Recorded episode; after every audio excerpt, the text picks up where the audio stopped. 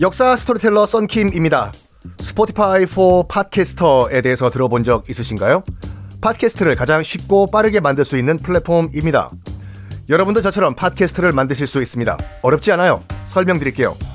Spotify for Podcasters에서는 핸드폰이나 컴퓨터로 바로 팟캐스트를 녹음할 수 있는 제작 툴을 제공합니다.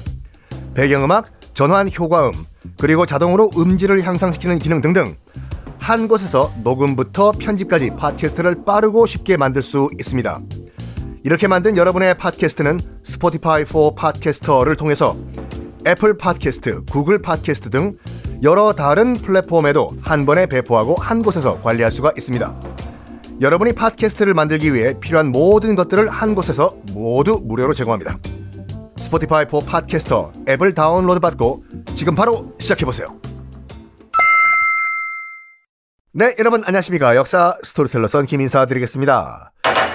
자, 드디어 서오릉 가보셨어요? 그, 그 고양시 일산, 서울 위쪽, 동쪽에, 어, 서울의 서쪽이죠. 일산 쪽에 가면 서오릉, 서쪽에 다섯 개의 능이 있다고 해서 서오릉이거든요. 거기 가면 거의 숙종 테마파크예요.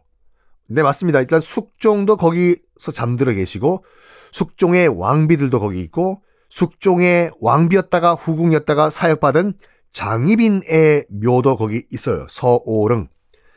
서오릉 하면 피자가 생각나시는 분들은 피자 아니에요. 서오릉은 피자가 아니라 장희빈과 숙종과 그 여, 여인들이라니까요.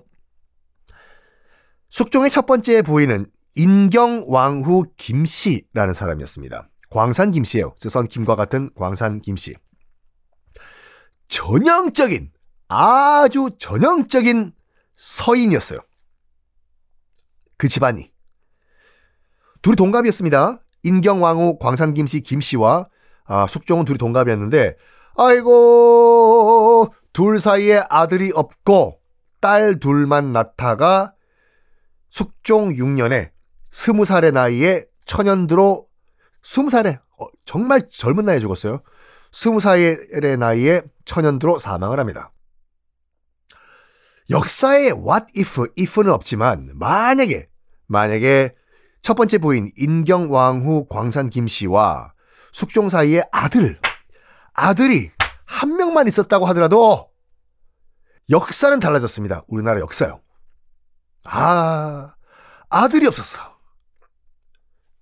이것도 어떻게 보면 뭐 야사지만 어, 소현세 소현세자와 강빈의 저주란 것도 있어요. 그 이후로는 계속 아들이 드물어요.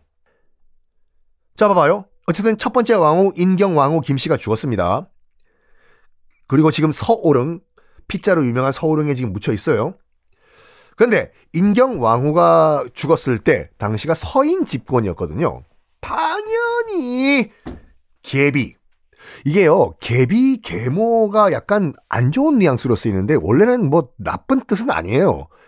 개가 이을 개자거든요. 우리 육상 경기 중에 릴레이 있잖아요. 릴레이.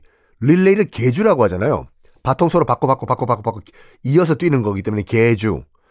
그리고 계모 같은 경우에도 어머니가 원래 어머니가 돌아가시고 그 어머니의 위치를 다른 여인이 물려받았다고 해서 계모거든요. 근데 뭐 우리 뭐 야사고 정사고 간에 계모라고 하면 뭐 의뭐 양아들 자녀를 두들겨 패고 학대하고 그것 때문에 계모가 약간 안 좋은 뉘앙스로 기억이 되고 있지만 원래 나쁜 뜻은 아니에요. 자, 원래 그 왕비가 죽으면은 다음 그 왕비 자리를 이어받을 계비가 와야 돼요. 당연히 인경왕후 김씨가 죽었을 때가 서인 정권이었기 때문에 서인 출신 중에 누구 하나 골랐겠죠. 특히 숙종의 엄마. 자, 기억하세요. 아, 기억해 보세요. 기억하세요가 아니라 숙종 엄마 누구예요?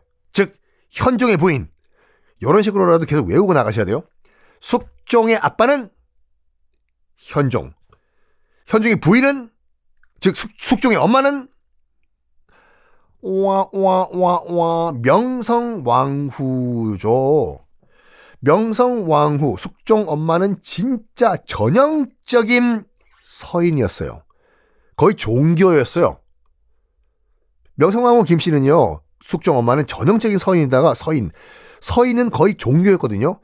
대놓고 나는 송시열 빠다 라고 다녔을 정도예요.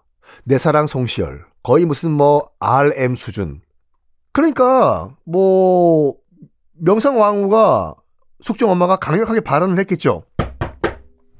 우리 아들 다음 부인, 즉 내 다음 며느리는 무조건 서인에서 나와야 된다. 나는 송시열, 아이러브 송시열이기 때문에. 그래가지고 두 번째 부인이 들어옵니다. 두 번째 부인이 그 이름도 유명한 우리 드라마에서 이 사람 빼면은 드라마가 안 되죠. 인현 왕후가 드디어 들어옵니다. 인현 왕후! 여러분들은 역대 인현 왕후를 연기했던 여자 탤런트 중에서 누가 가장 어울린다고 생각하세요? 저는 함부로 발언하지 않습니다. 정치적 논란에 휩쓸리기 싫기 때문에. 하여간 인현왕후 민 씨가 들어와요. 계비가 됩니다. 어, 근데요, 인현왕후 민 씨가 들어왔는데 시집 온 이후에 인현왕후를 기다리는 것은 행복이 아니라 불행의 씨앗밖에 없었습니다. 일단요, 어, 인경왕후가 죽은 다음에 인현왕후가 들어온 그 공백기가 약 6개월 되거든요. 그 6개월 사이에 짜잔! 새로운 한 여인이 안녕하세요? 중간 과도기 여인이에요? 하고 등장을 하는 여인이 하나 있었어요. 누구냐? 뭐 나중에 자세히 설명드리겠지만 맞습니다. 본명 장옥정, 나중에 장희빈 이 되는 그 여인이 짜잔 안녕하세요. 저는 인경왕후 김씨 첫 번째 부인과 인현왕후 민씨 두 번째 부인 사이에 중간에 낀 여인이에요. 우후후 라고 장옥정이 등장을 해요. 봐봐요. 인현왕후가 시집 왔어요. 일단은 남편 숙종 이미 마음은 장옥정 나중에 장희빈이 되는 그 여인에게 완전 팔린 상태였어요. 인현왕후를요, 그 숙종이 사랑해서 데리고 온 거 아닙니다. 정치적으로 데려온 거예요. 정치적으로 데려와서 결혼한 겁니다. 특히 엄마 명성왕후 나는 아이러브 송시열 나는 서인 오호 무조건 내 며느리는 무조건 서인 며느리 정치적으로 데려온 여인이 인현왕후예요. 남자로서 숙종은 마음은 인현왕후가 아니라 그 6개월 공개, 공백 기간에 잠깐 지금 갑자기 등장한 장옥정에게 팔린 상태였어요.